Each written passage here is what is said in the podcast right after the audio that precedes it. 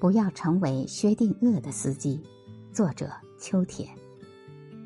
想象两个网约车司机，第一个你下单了，预约十五分钟后出发去机场，但是你看不到司机的位置，看不到预计的距离与时间，联系不上司机。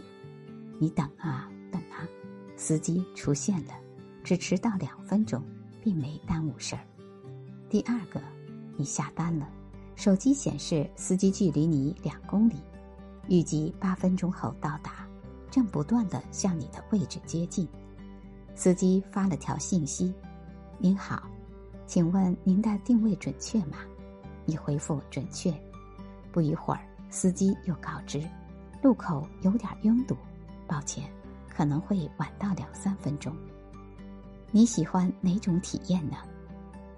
好的产品功能基于对人性的洞察，航班动态、外卖小哥、位置信息、文件下载进度条等，都是为了让人们在不确定的世界中多一点安全感。现实中也会出现定位不准、交通拥堵这样的事情，有时你会身体不适，或遇上电脑死机、思路中断、走了弯路这样的事。职场上的隐形契约，并未要求我们成为无所不能、从不出错的超人，而是要求我们将心比心，保持沟通，不要成为薛定谔的司机。